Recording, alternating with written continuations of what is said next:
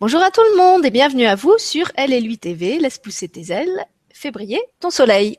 Aujourd'hui, on est le 5 novembre, c'est la Sainte Sylvie, mais c'est pas pour ça que je vous fais euh, une émission.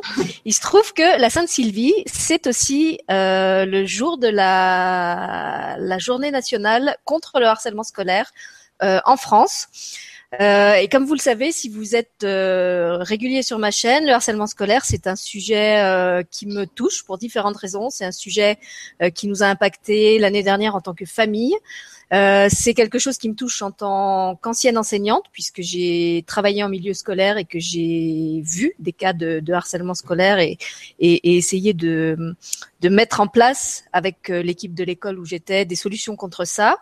Euh, et puis surtout, toute l'année dernière, donc euh, en 2016, on avait euh, fait toute une série d'émissions sur elle et lui, avec des associations, avec des parents, avec des victimes, avec des professionnels, pour sensibiliser les gens à cette réalité galopante du harcèlement scolaire euh, qui touche euh, tous les pays, qui touche euh, tous les niveaux scolaires, de la maternelle à après l'université. Et donc, pour cette journée nationale, j'avais vraiment envie de refaire quelque chose, pas d'aussi grande ampleur que l'an dernier, puisque en tout, je crois qu'on avait fait presque une quinzaine ou une vingtaine d'émissions.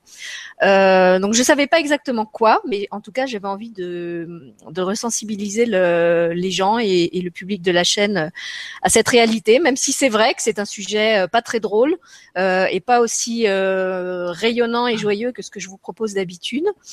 mais j'avais, voilà, pour, pour des raisons que, que je viens de rappeler, j'avais vraiment à cœur d'en reparler. Et comme la vie fait bien les choses, euh, eh bien, elle m'a amené, euh, comme elle le fait d'habitude, euh, les personnes pour en parler cette année. Euh, donc il y a d'abord euh, un papa qui avait témoigné euh, dans la série d'émissions de l'année précédente, c'est Kevin, Kevin Marchand, qui était venu nous parler de ce qui s'est passé pour son fils Robin et qui nous avait livré son témoignage. Et en fait, il m'a recontacté en me disant moi aussi j'aimerais bien refaire quelque chose pour sensibiliser les gens à cette réalité du, du harcèlement scolaire et pour qu'on en parle, enfin, parce que mm on va en parler. C'est vraiment important euh, de, de montrer que ça existe et de souligner l'importance de la parole dans cette affaire de, harcèlement. Et puis, il y a une autre personne que vous n'avez pas encore vue euh, et qui m'a contacté aussi à quelques jours euh, du moment où j'ai commencé à réfléchir à cette, à cette émission. C'est Laetitia qui a été tombée sur ma chaîne, comme par hasard, sur une des anciennes émissions justement qu'on avait faites par rapport au harcèlement scolaire et qui m'a contacté en me disant, eh bien, c'est une réalité que je connais aussi, qui m'a touché aussi. Et euh, bah, si tu fais une émission, je suis d'accord pour euh, pour donner mon témoignage. Donc je vais commencer justement par euh, laisser la parole à Laetitia. Et puis ensuite, c'est Kevin qui vous rappellera en quelques mots ce qui s'était passé pour son fils. Et puis on verra après comment l'échange se déroule. Donc Laetitia, je te remercie d'être là. Je te laisse la parole et puis je te laisse nous raconter ce qui s'est passé pour toi et pour ton fils. Alors déjà, dans un premier temps, je te remercie infiniment. Puis je remercie aussi le papa qui est là, qui est avec nous, de oser dire, de oser être. Parce que quand on vit ce genre de situation, c'est jamais simple. On se sent seul. Et donc, euh, lorsque moi j'ai vu sur Internet cette vidéo que tu avais pu faire, où tu avais expliqué pour toi ce qu'il y avait eu, et euh, je, je me suis dit, tiens, ça pourrait être euh, intéressant de verbaliser ce que moi, j'ai vécu moi en tant que mère. Alors, en tant que mère, j'ai vécu, j'ai mon fils qui a subi du harcèlement en CP et en CE1, euh, jusqu'à ce que euh, les deux premiers mois de CE2, ils subissent encore et, et qui posent des actes sur lui qui mettent, ben, on va être clair, il a fait des tentatives de suicide. Alors, euh, ce qu'il y a eu, c'était des harcèlements physiques. Il y avait, euh, euh, il y avait des jets de pierre, il y avait des, coups de pied, il y avait aussi, en tant que mots, il y avait des gros mots, il y avait des choses qui n'étaient pas, on va dire, bonnes et justes pour lui. J'ai été active en tant que mère en CP et en CE1 je suis souvent allée voir euh, à l'école et expliquer à l'équipe enseignante ce que mon fils y pouvait vivre. Et euh, je pense que ce qui est important de dire, c'est que les enfants sont à l'école et il y a comme une forme de banalisation de la violence, justement parce que c'est des enfants. Alors moi, je tiens à dire aussi que je travaille aussi dans la petite enfance. Donc j'ai travaillé en crèche, école, et que euh, moi, je n'ai jamais laissé faire et j'ai toujours pris le temps d'expliquer à des enfants sur toutes les tranches d'âge que j'ai pu rencontrer que nos mots et nos actes avaient une répercussion.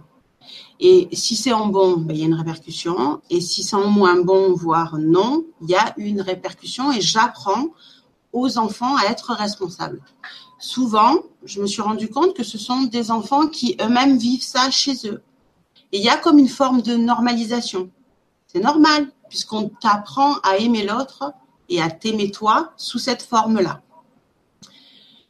Donc, ce que j'ai fait, c'est qu'en CP, je suis allée voir euh, régulièrement euh, l'institutrice euh, de mon fils qui, hum, c'est pas qu'elle entendait pas, c'est que Valentin est un être sensible et que c'était Valentin qui devait se faire au monde, il devait travailler sur lui.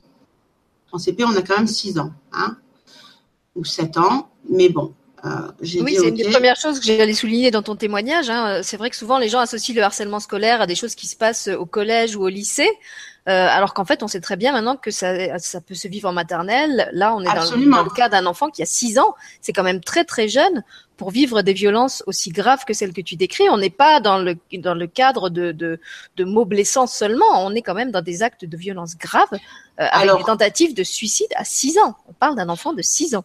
Alors, en fait, euh, il pas, il n'a pas fait de tentative de suicide à 6 ans. Il l'a fait donc en CE2. Oui, à 8 ans. Ce qui est quand même très jeune aussi. C'est très très jeune. Donc en fait, il s'est passé ça pendant la première année, donc CP et CE1. Et donc on avait créé un lien avec cette institutrice. On avait, je lui ai toujours dit que je la remettais pas en tant qu'être. Euh, J'aurais aimé simplement que l'équipe enseignante soit plus vigilante. Et je comprenais qu'il y avait sans doute des, des enfants et un effectif des enfants qui soit en volume. Donc, on ne pouvait pas être de partout. Mais moi qui suis, euh, qui travaille dans la petite enfance, qui travaillais dans la petite enfance, parce que je me suis arrêtée de travailler pour prendre en charge la scolarité de mon fils, parce que Valentin est sorti de, cet établissement. Euh, je pense que quand on est en présence, il y a des choses aussi qui ne se passent pas. Mais après, c'est vrai qu'on ne peut pas avoir les yeux de partout. C'est clair. Euh, jusqu'à ce que euh, Valentin euh, me dise encore en CE1 qu'il vivait des choses que j'ai reverbalisées à l'école, qui n'a pas forcément été pris en compte. Donc j'ai fait le choix de m'y rendre moi en tant que mère et de rencontrer les enfants qui pouvaient avoir des actes, dont deux. Et je leur ai dit avec fermeté, mais avec gentillesse, que les actes qui posaient sur mon fils, ça avait des répercussions énormes. Et que euh, je leur ai expliqué que ça avait une incidence sur sa vie, ça avait une incidence sur son bien-être, sur son sommeil, euh, point de vue appétit, il ne mangeait plus, il ne dormait plus, euh, il y avait des choses qui étaient lourdes, quoi. Et il n'avait plus goût aussi à la vie. Et ces enfants-là, en fait, en leur expliquant et en les respectant, et je leur ai dit que si eux, ils vivaient la même chose, peu importe l'endroit où ils le vivaient, c'était pas bon aussi. Donc, ils avaient droit de dire. Donc, en fait, je suis pas allée sur eux en, en étant agressive ou en voulant les, les mettre à part. J'ai simplement essayé qu'ils se rendent compte que leur acte avait une répercussion importante. Et en fait, l'un des deux, s'est rendu compte à quel point bah, ces actes avaient une répercussion importante et il s'est rendu compte seul. Et un jour, il est venu et ils sont devenus amis avec mon, mon fils. Et un jour que mon fils était absent, il est venu ici, il a sonné ici et il a voulu jouer avec lui. Je lui dis bah non, bah Valentin est absent et il s'est rendu compte qu'il était absent aussi à l'école. Et lorsque je lui ai verbalisé qu'il ne viendrait plus, il s'est mis à pleurer. Et il s'est excusé et il m'a remercié d'avoir eu, en fait, euh, il a eu la chance qu'une personne adulte lui explique gentiment et en le mettant face à ses actes. Et il m'a dit que lui aussi vivait des choses dures et chez lui et et pour être fort, en fait, il des tout. Et en fait, il a, en fait, il a dit qu'à l'école, c'était comme un exutoire. Et en fait, il s'en prenait aux autres, mais parce que lui, il, allait mal. Et ça, en fait, j'ai trouvé ça mais tellement fort que, que cet enfant-là, qui puisse verbaliser dans un espace clos avec un adulte que lui aussi vivait des choses dures et que lui aussi, en fait, il avait mis ces actes-là et que ben, les choses, en fait, elles allaient mieux. Après, grâce à ça, waouh, j'ai dit waouh. Donc, je lui ai dit, bon, ben, écoute, ce qui compte, c'est qu'aujourd'hui, tu te sois rendu compte de ça. Et moi, je t'en veux pas, parce que souvent, quand on vit des choses dures, on se rend pas compte de ce qu'on peut générer, parce qu'on est dans cette souffrance, quoi. Et ce que je voulais dire également, c'est que bien que Valentin, euh, bon, moi, je vais quand même dire que Valentin euh, a essayé de s'étrangler avec une écharpe. Alors, on dit ce fameux jeu de l'écharpe, mais pour lui, il était conscient que ce n'était pas un jeu, et euh, je suppose que l'équipe enseignante n'a pas dû bien se rendre compte de l'impact chez lui et de ce qu'il vivait aussi intérieurement, puisqu'ils ont décidé de me soumettre cet élément au bout d'une semaine. Et lorsque moi j'ai su ça, j'ai immédiatement euh, euh, pris en charge mon fils et je l'ai amené, je l'ai fait hospitaliser. On est allé voir des spécialistes pour qu'ils puissent verbalisé et c'est pas moi qui ai posé le mot de suicide, c'est lui. Sauf que euh, je me suis rendu compte que le même soir, vu que son acte n'avait pas abouti à l'école, il avait essayé par une autre action chez moi. Alors que si j'avais été prévenue, j'aurais pu prendre en compte vite les choses. Bon, ce qui compte, c'est que il n'est pas finalisé et qu'il ait pu avoir euh, un suivi et que moi j'ai pu faire en sorte euh, de prendre en charge cette scolarité. Alors j'ai jamais été instite, donc euh, pour cette année, donc ça, mon fils n'est plus scolarisé depuis octobre 2016. Donc en fait je suis institutrice depuis octobre et franchement voilà c'est top. En même temps, je voulais prendre le temps de remercier tous les gens, même s'ils ont, on va dire en nombre, ils ont été peu. Je voulais remercier tous les gens du rectorat qui m'ont accompagné, parce qu'il y a des gens qui sont top, qui sont spécialistes du harcèlement et qui m'ont épaulé. Je voulais également euh, remercier les gens qui m'ont soutenu via le, CNED parce que euh, être enseignant, c'est quand même une formation. On fait pas ça non plus par euh, hasard. Hein. Il faut avoir, faut être structuré. Mais ça m'a amené aussi plein de choses en moi parce que j'avais peur de pas arriver à lui transmettre. Hein. Mais, mais Valentin est passé en CM1 impeccablement. Donc, je me félicite. Et puis, ce que je voulais dire, c'est que il est important que quand vos enfants vous parlent et qu'ils vous disent qu'il y a des violences et qu'il y a des traumas, ou s'ils ont cette force de venir vous dire, vous, en tant que père, en tant que mère, vous devez de les écouter. C'est votre rôle, quoi. Il faut pas prendre les choses à la légère et de dire oh laisse-moi tranquille ou oh je suis fatiguée ou on peut avoir ça. souvent on passe à côté de petites choses parce que justement on a un travail peut-être qui nous pompe et qui nous absorbe. Mais euh, lorsque les enfants ont le courage de parler, notre rôle de parent, c'est de les écouter, de prendre le temps et peu importe ce que ça va engager, si ça va vous demander d'arrêter votre travail, si ça va vous demander de, de, je sais pas, de faire des choix de vie importants pour vous, mais une vie, ça n'a pas de prix. Donc, euh,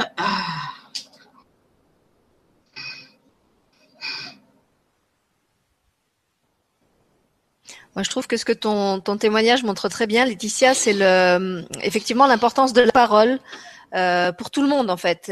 les blessures que ça crée quand cette parole manque, et ta réaction du moment en témoigne bien et euh, que, que, une bonne partie du mal, du, du, du mal-être de l'enfant, mais aussi de tous ceux qui sont autour, euh, provient en grande partie de ce manque d'échange, de ce manque de parole.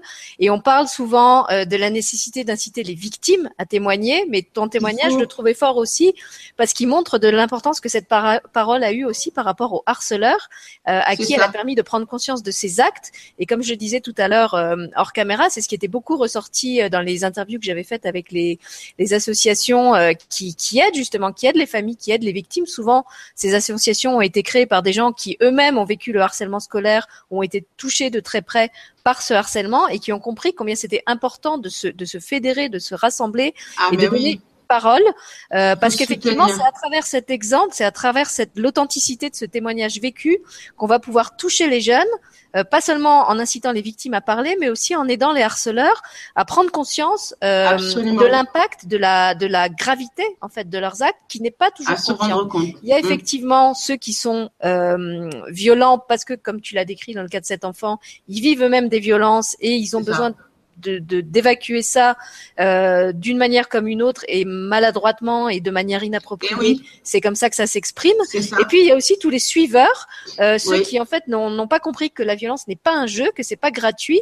Tu parlais tout à l'heure de la, la, banalisation de la violence, hein, du fait qu'il y, y, a plein de, de comportements violents euh, qui sont devenus euh, non seulement normaux, mais presque validés socialement, euh, tellement c'est devenu courant. Euh, et au, point que justement, quand un enfant est sensible, on s'entend dire des choses comme euh, mais c'est à lui de s'endurcir parce que le monde est violent euh, et que c'est à lui de s'adapter au monde violent dans lequel il vit. Mais c'est quoi cette réponse qui consiste à dire euh, que parce que le monde est violent, il faut qu'on devienne encore plus violent, encore plus dur que lui Mais il faut se mettre des armures, des casques. Et euh, moi, je, et je trouve que c'est pas la seule réponse qu'on puisse avoir. Et puis, et pour être, je pense qu'il est temps de dire qu'il nous faut. C'est pas normal que de vivre ça sous prétexte qu'on a un enfant. Parce que moi, j'ai vraiment demandé aux adultes si je retransposais cette situation à leur travail, exemple. Est-ce que si moi, si vous subissiez quotidiennement des violences autant physiques que verbales, est-ce que vous supporteriez? Et, souvent, il n'y a pas de réponse, mais parce que la réponse, elle vient d'elle-même. C'est le non, quoi. Alors, euh, on met comme excuse que c'est souvent des enfants, c'est des railleries, c'est pas grave. Oui, mais et que vous, le vôtre, il est trop sensible. Et puis surtout, euh, moi, j'ai un peu l'impression qu'on euh, n'a on n'a pas envie de ça. On veut pas que ça se révèle. Donc, on, on ferme le truc, on met une chape voilà, euh, ben, l'enseignement c'est formidable, euh, l'école c'est formidable. Mais moi, quand je regarde les enfants, après, c'est bien, puisque les enfants y apprennent des choses intéressantes. Mais je pense que s'il y a des problèmes de cet ordre-là, il est utile que les gens en parlent et verbalisent parce qu'il n'y a pas de honte à ça. C'est pas, c'est, il n'y a pas de honte à ce qui est de la violence. Ce n'est pas un problème en tant que tel parce qu'on peut le résoudre. Et moi, je dis que quand il y a une solution, c'est qu'il n'y a pas de problème. Donc, c'est qu'on peut y arriver ensemble. On doit juste être solidaire. Euh, on doit se rendre compte que les harceleurs, c'est juste des enfants qui savent pas fonctionner. Donc, on va leur apprendre de nous, de par nos actes, de par notre exemple, à pouvoir fonctionner autrement. Et moi, je dis aussi que vu que ces enfants vont être nos adultes de demain, si on les aide pas à fonctionner autrement, ils vont faire quoi? Eh bien, ils vont aller dans cette voie de violence et ils, mais ils savent pas puisqu'ils vivent là-dedans. Mm. Tout à fait. Tu parlais tout à l'heure du, harcèlement euh, professionnel. C'est ressorti aussi dans plusieurs des émissions qu'on avait faites que ceux qui avaient été harcelés euh, dans leur enfance, que ce soit à mm. l'école ou dans leur famille, souvent revivaient ça après, forcément, dans le milieu professionnel, puisque cette blessure n'était pas guérie et qu'en fait, euh, ils continuaient d'attirer à eux ces situations de, de harcèlement. Mais je pense peut-être qu'on laisse la parole à Kevin, puisqu'il n'a pas encore eu l'occasion de de rappeler ce qui s'était passé pour lui et parce qu'on est en train de parler de l'importance de la parole et que je crois que dans son histoire, c'est justement ce qui a fait défaut. Donc peut-être Kevin, si tu veux bien rappeler ce qui s'est passé pour vous, pour, euh, pour ton fils Robin et puis pour votre famille. Bah, du... Alors lui, Robin, c'était au collège. Si, si tu peux juste peut-être t'approcher un peu de l'ordinateur parce Oui. qu'on t'entend comme si tu étais très loin. Voilà, Oui. merci. Donc euh, Robin était harcelé au collège, lui, Voilà, c'était ton fils unique. voilà, à cause de sa couleur de cheveux. Ah oui. Et donc c'était moquerie régulièrement, euh, on le frappait aussi. euh, et il a, il a pas survé- il a pas supporté ça. Et jusqu'au jour où il a mis fin à ses jours, en 2013. Avec, il s'est étouffé. Et euh, c'est vrai qu'on doit être à l'écoute des jeunes quand ils ont des Ah problèmes. oui. Moi, je travaille euh, dans un collège. Et dès qu'ils ont un problème, il faut être à leur écoute. Bien sûr. Ou dès qu'ils font quelque chose de pas bien, euh, peut-être appeler aussi les parents pour, euh, pour responsabiliser les parents aussi. Oui, moi, c'est ce qui m'a vraiment, euh, plus que frappé, ce qui m'a vraiment impressionné bah, dans, dans beaucoup de ces témoignages de, de, de familles touchées par la violence que, que j'ai eu l'occasion de- d'enregistrer et, de- et de vous donner à, à rencontrer à travers la chaîne, c'est qu'effectivement, souvent, c'est des gens qui ont vécu des choses très traumatiques, comme toi, Kevin, et qui, euh, bah, passé le, le, le, le traumatisme, euh, choisissent de pas rester justement dans cette dans cette position de victime, choisissent de dire, eh ben, ce qui est arrivé à mon enfant, j'ai envie que ça n'arrive pas à d'autres, et euh, je mets tout en œuvre euh, dans ma vie professionnelle, euh, dans le cadre associatif, dans, dans mon entourage, pour sensibiliser les gens à cette réalité, euh, pour montrer euh, que c'est possible de s'en sortir, comme dans le cas de Laetitia, ou qu'en tout cas, c'est possible de d'enrayer le mal en amont pour que ça n'aille pas aussi loin que ce qui s'est passé dans ma famille à moi, comme c'était le cas pour toi, Kevin. Et ça, euh, Mm. je tiens encore une fois à le saluer parce que moi, je trouve ça vraiment admirable de d'avoir cette position de dire. euh, voilà, ok, euh, pour moi ça s'est passé comme ça, maintenant c'est trop tard,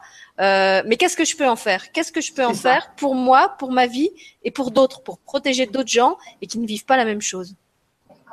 Ça, on voit aussi les souffrances euh, des jeunes. Bah oui. Oui, parce qu'en plus, toi, Kevin, tu travailles en milieu scolaire. Rappelle-moi, tu es avec des petits, je me souviens plus. Ah, avec des ados. Ah, tu es en collège maintenant, d'accord. Il me semblait qu'avant, tu étais, euh, Dans un collège. d'enfants plus jeunes. Mm. Mais c'est vrai qu'au quotidien, on- il y en a qui, qui viennent se confier quand il y a, quand il y a besoin. Et est-ce qu'ils connaissent ton histoire? Est-ce que tu leur, tu leur parles Non. quelquefois de, de ton histoire? Non, non. Non, tu leur dis pas. Non. Mais il faut être à leur écoute aussi. des- Mm. Et alors, bah, dans ton établissement scolaire, par exemple, est-ce qu'il y a, un- est-ce qu'il y a une prise en charge de ce genre de, de soucis? Quand tu dis, quand tu repères comme ça un, un, un enfant qui a des il n'y a soucis? pas trop ce genre de problème. C'est- Bon, il y a... Ils sont assez épanouis, enfin, je les vois. Mm. Mais, Ah, C'est bien d'entendre qu'il y a encore des, des établissements où les enfants Ah sont. bah oui. mais aussi- on est aussi à leur écoute aussi. Quoi. Il y a... Mais c'est ça qui est important. C'est que les enfants puissent euh, se rendre compte qu'il y a des adultes qui sont pas parce que il y a comme une espèce d'autorité, mais qui n'est pas. Il y a une autorité qui est écrasante, quoi. Moi, je trouve que s'il y a une autorité qui amène un cadre, mais dans le respect, pour que chacun puisse verbaliser ce qui existe. C'est pas parce que tu es enfant que tu as juste le droit de te taire et obéir. C'est pas ça le but. Le but, c'est que chacun peut apprendre de l'autre. Euh, moi, je pense que sincèrement, pour avoir travaillé pendant des années avec des enfants jeunes, mais moi, les enfants, ils m'impressionnent. Ils ont cette spontanéité, cette joie de vivre. Ils n'ont pas de rancune. Il se passe un truc 30 secondes après, c'est fini. Euh, ils sont vraiment dans. euh, et au fur et à mesure qu'ils évoluent, il y a comme une, je sais pas, une violence qui s'installe. Et surtout, ben, euh, on, on leur explique plus, on les met, je sais pas comment ça. C'est comme si on leur tapait sur la tête en leur disant non, il faut pas faire ci, il faut pas faire ça. Mais il n'y a pas cet amour, il n'y a pas cette transmission où on peut leur apprendre à fonctionner. Ça, faut, euh, comme tu dis, il faut, le, faut, faut leur apprendre les, le béaba de. Mais c'est ça. Je Ouais. pense que je pense qu'on est là, les gens qui ont qui ont vécu euh, Euh, je pense que les gens qui ont vécu ça, puis moi j'ai j'ai mon, mon fils en tant qu'être aujourd'hui, c'est un être qui il prêche ça, il verbalise ça. Il n'y a pas a pas besoin de de d'écraser l'autre, de ce besoin de, de dominer l'autre. On est tous uniques. Donc on a tous des choses à apporter, on a tous des choses à, amener. Et, tu n'es pas moins ou plus que moi, tu es juste toi et c'est bien. Et je pense que souvent ces, ces enfants-là, il y a un manque de foi intérieure, un manque d'amour intérieur. Parce que franchement, moi quand je parlais à cet enfant-là avec amour, il avait juste envie de s'effondrer, quoi. On voyait bien qu'il y avait quelque chose chez lui qui était vidé et qu'il avait et qu'il n'arrivait pas à fonctionner autrement parce que il, il était en fureur intérieure et le fait que on puisse lui parler gentiment et pas encore en le culpabilisant de ses actes et de ses mots et de lui faire voir encore qu'il allait pas et que ça fonctionnait pas, mais lui faire voir autrement les choses, quoi. Et ça, ça, C'est ça, l'a. plutôt que d'être dans un système euh, action-réaction, tu as fait quelque chose de mal, donc je te Ah bah. Et donc, bah oui. j'exerce encore une violence euh, d'autant plus injuste qu'elle est moins. Je dis pas que la punition est illégitime. Hein, je, je dis que là, il y a punition euh, sans explication. Donc l'enfant est puni, il Ah ressent bah ça oui. comme une violence, et en plus, on ne lui explique pas ce qu'il a fait Ah de non. mal et ce qui est allé de travers. Et comme C'est là aussi, comme comme le montrent bien vos deux témoignages, qu'on qu'on voit à nouveau l'importance de de la parole, l'importance d'expliquer, l'importance de poser des mots, euh, parce qu'effectivement, comme comme tu le dis pour cet enfant euh, qui était euh, le harceleur dans, dans ton histoire, Laetitia, Mhm.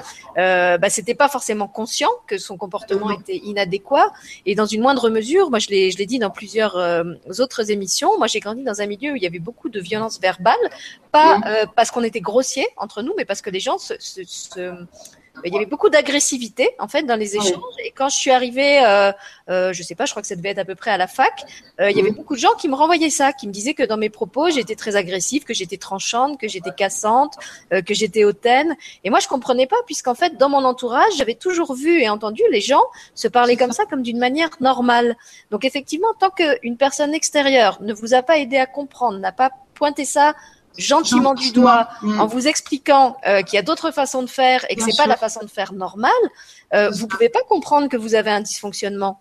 De la Bien même sûr. façon, quand moi je me suis retrouvée à, à travailler avec des ados euh, qui venaient aussi de, de, de milieux où on était très grossier et où on se parlait avec beaucoup de violence, quand Mm. on les reprenait pour un mot euh, qui était même pas grossier, mais un petit peu, euh, enfin pour nous par exemple en tant qu'adultes ou en tant qu'enseignants, qui n'était pas acceptable parce que c'était pas du bon niveau de langage ou que c'était euh, euh, reçu comme quelque chose de entre guillemets effronté. Euh, Oui. Eux, ils comprenaient pas puisqu'ils avaient presque déjà fait un effort de politesse en ne disant Ça. pas euh, quelque chose de vulgaire. Euh, ils, ils entendaient leurs parlants se, se parler en, entre eux en employant le pire mot qui soit. Donc eux, en faisant l'effort de, de, de passer par un mot euh, du langage parlé mais qui n'était pas grossier, pour eux Mm. c'était déjà un, un code de politesse.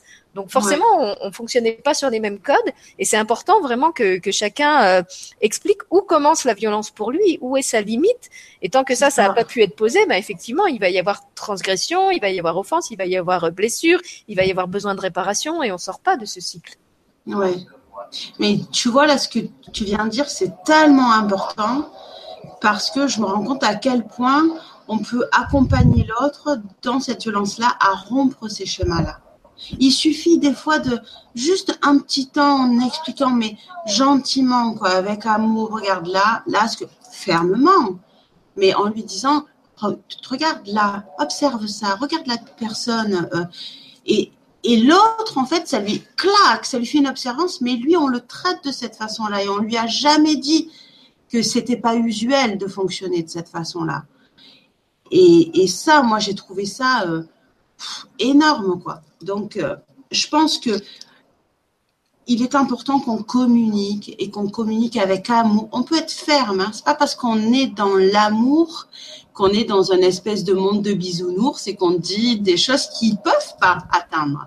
Mais moi, quand euh, je parle, je parle avec amour et, et des fois, ah ouais, ça peut aller résonner dans des endroits où ça pique. Mais le but, c'est de t'amener à te rendre compte qu'il y a quelque chose qui va pas. Alors, soit tu es prêt et tu entends, et ça y évolue, soit tu n'es pas prêt et, et, et c'est pas bon. Mais vu que les enfants sont vraiment parce que je sais pas vous, mais moi j'ai jamais rencontré un enfant qui euh, chez lui ça va bien, euh, euh, il y a un équilibre, il y a de l'amour, violent. Enfin, je veux dire, si un enfant est violent, c'est que forcément il y a des schémas qui vont pas. Il y a où il vit, où il est où il vit des trucs, où il voit des trucs, ou je sais pas, il y a quelque chose qui va pas. Donc, parce que moi je dis, à mon propre fils, est-ce que toi, ça te viendra l'idée d'être violent? Il me dit, mais pas du tout, c'est un truc. En plus, il sait, parce que c'est quand même un enfant qui fait beaucoup de sport.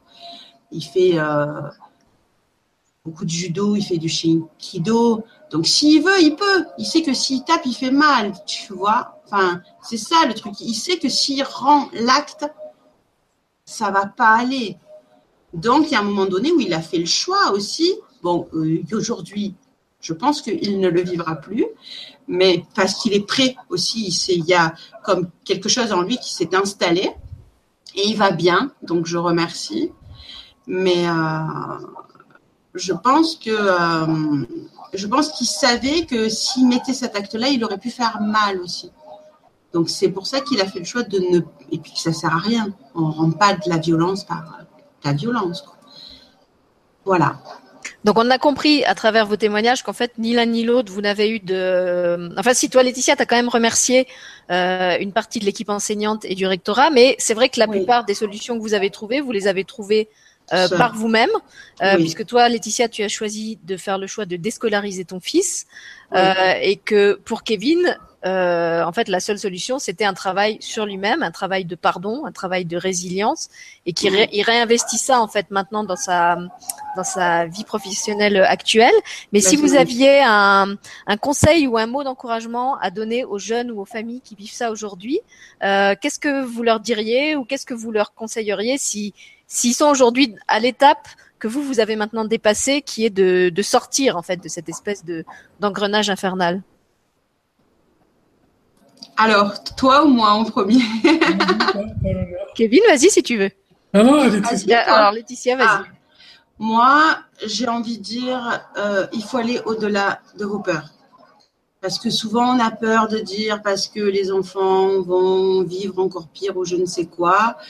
Il faut oser dire, il faut euh, oser aller se faire épauler, oser aller voir euh, chez équipe enseignante, oser, oser, oser, oser aller voir des gens qui, soit des assos, soit des gens qui, ont vécu ça, parce que de toute façon, euh, vous allez être soutenu d'une façon ou d'une autre, c'est obligatoire. Mais si vous posez aucun acte, rien ne se passera, rien ne pourra être amélioré et votre enfant il continuera à subir.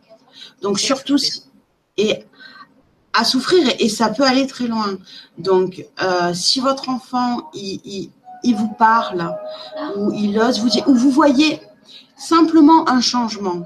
Euh, votre enfant, il, il, mange plus, il, il, dort mal, il crie, ou euh, il va, il va à l'école, il a le nœud au ventre, il vous dit, le premier signe, il a mal au ventre, il va à l'école, il est stressé d'aller à l'école. Ce n'est pas normal qu'un enfant soit stressé.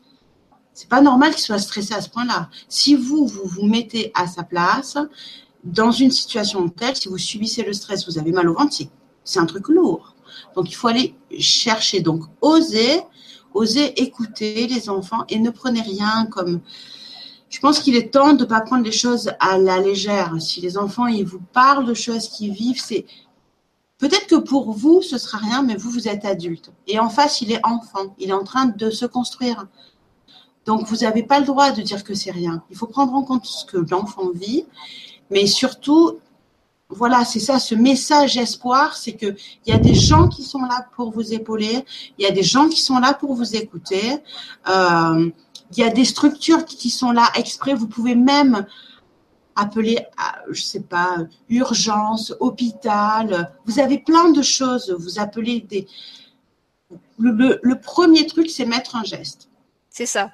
Oser, oser parler, oser, insister, parce que comme tu le disais, souvent la, la, la, la première démarche qu'on va faire, d'ailleurs que ce soit l'enfant qui la fasse ou que ce soit le parent, ne va pas suffire euh, pour être pris au sérieux. Il va vraiment falloir euh, remonter au front, retourner au front euh, ah à plusieurs reprises. Et moi-même, d'ailleurs, hein, je peux faire mon mea culpa. C'est vrai que quand mon fils a, a, commencé à me raconter ce qu'il vivait, au début, j'ai pas pris ça au sérieux. D'abord, pour mm. moi, c'était quelque chose qui se passait dans l'enceinte scolaire. Donc, je lui disais, je suis une ancienne enseignante, donc je lui disais, mais c'est à ta maîtresse de gérer ça. C'est pas à moi eh d'interférer sur ce qui se passe à l'école. Et comme beaucoup de parents, c'est vrai que j'ai mis ça sur le compte de, de chamaillerie entre gamins, mm. jusqu'à me rendre compte, et comme tu dis, Laetitia, qu'il y avait des symptômes qui, qui commençaient quand même à devenir alarmants que ça revenait quand même souvent, cette histoire d'enfant qui l'embêtait euh, de diverses façons, et, qu'apparemment, bah, à l'école, elle réagissait pas trop. Donc, euh, oser insister, et tu, tu parlais d'oser dépasser ses peurs, l'enfant doit dépasser ses peurs, mais le parent, dans l'histoire, il doit aussi dépasser ses peurs. La peur de se faire remarquer, la peur d'oser le voile euh, et de susciter le candidaton et le tollé, et d'oser montrer au grand jour ce qui quelquefois est tenu sous cloche, il faut bien le dire. Et puis euh, oser aussi se confronter à ses propres peurs, parce qu'après coup, moi, quand j'ai creusé le truc sur pourquoi j'avais pas pris mon fils au sérieux, bah, je me suis rendu compte que cette violence, en fait, elle me faisait très peur et que quelque part, j'avais pas envie euh, d'aller me coltiner à ça. J'avais pas envie d'aller me, me, me, mêler de cette réalité. Donc, ça m'arrangeait bien de renvoyer ça euh, dans le camp de l'école en me disant que c'était son domaine et que ça se passait sur son terrain et que c'était pas à moi d'aller gérer euh, cette violence. Sauf qu'à un moment, bah si, j'ai été, j'ai été obligée. Ça m'a fait beaucoup de bien. Euh, mais voilà, c'est aussi pour expliquer aux parents ce qui se passe en fait quand on vit ça. Alors on, on a son enfant qui va mal, on a cette peur euh, de tout ce que ça va générer si on commence à en parler. Mm. Euh, et effectivement, l'exemple montre que ça soit le, le tien, Kevin, le, le, tien, Laetitia, ou le mien, que quand on commence à parler, quelle que soit la peur qu'on ait de le faire, c'est vraiment là que les choses commencent à se débloquer, parce que effectivement, euh, on va trouver du soutien. Moi, je racontais hors caméra tout à l'heure combien le fait d'en parler m'a permis de prendre conscience que plein d'autres parents dans mon quartier vivaient la même chose et que personne n'osait en parler justement. Eh ben moi, c'est idem. Donc c'est là qu'on va commencer à se fédérer, euh, c'est là qu'on va commencer à avoir des tuyaux sur ce que les uns et les autres ont déjà expérimenté, les associations, les numéros d'aide qui existent, euh, les livres, les vidéos. Il y a quand même beaucoup de choses maintenant qui se qui se font euh, sur le sujet. Euh, donc voilà, je, je, je tenais à, à réinsister là-dessus sur cette importance de la parole et puis je vais la redonner à Kevin.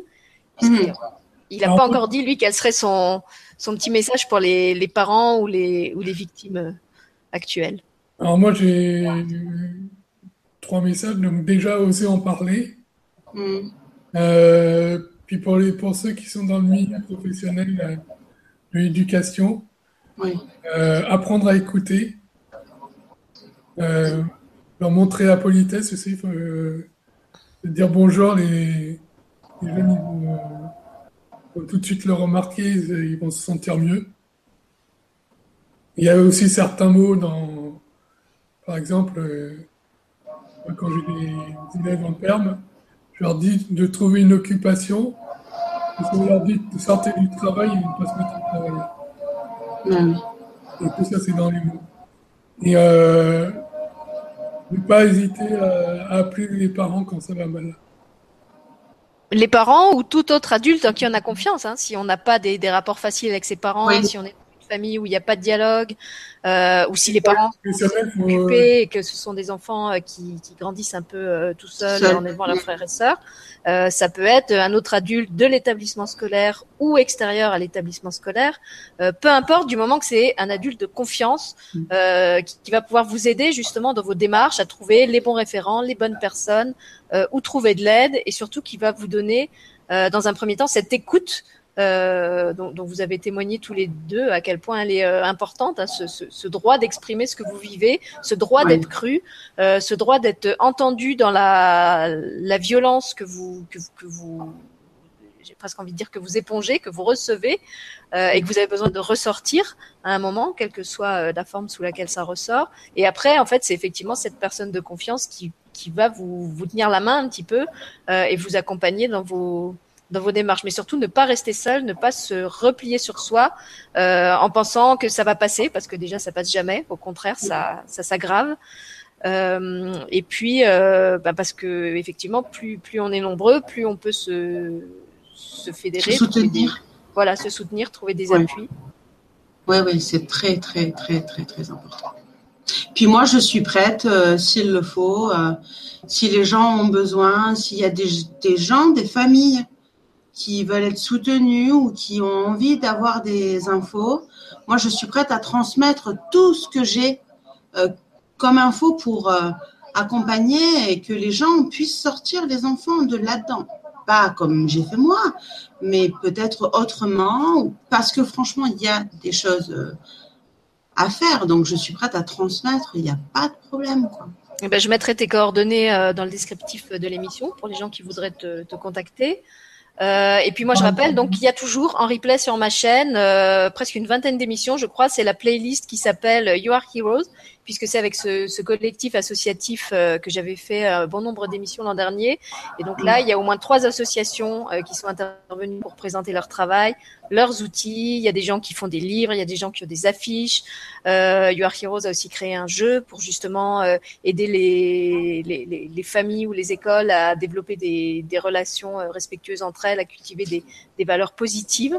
Euh, et puis donc, euh, vous pouvez entendre d'autres témoignages de personnes qui ont connu ça et qui s'en sont sorties. C'était aussi pour ça qu'on les a enregistrés, euh, à la fois pour que ces personnes puissent exprimer ce qu'elles ont vécu, mais aussi pour vous montrer que c'est possible de, de, sortir de la spirale, qu'il y a des solutions.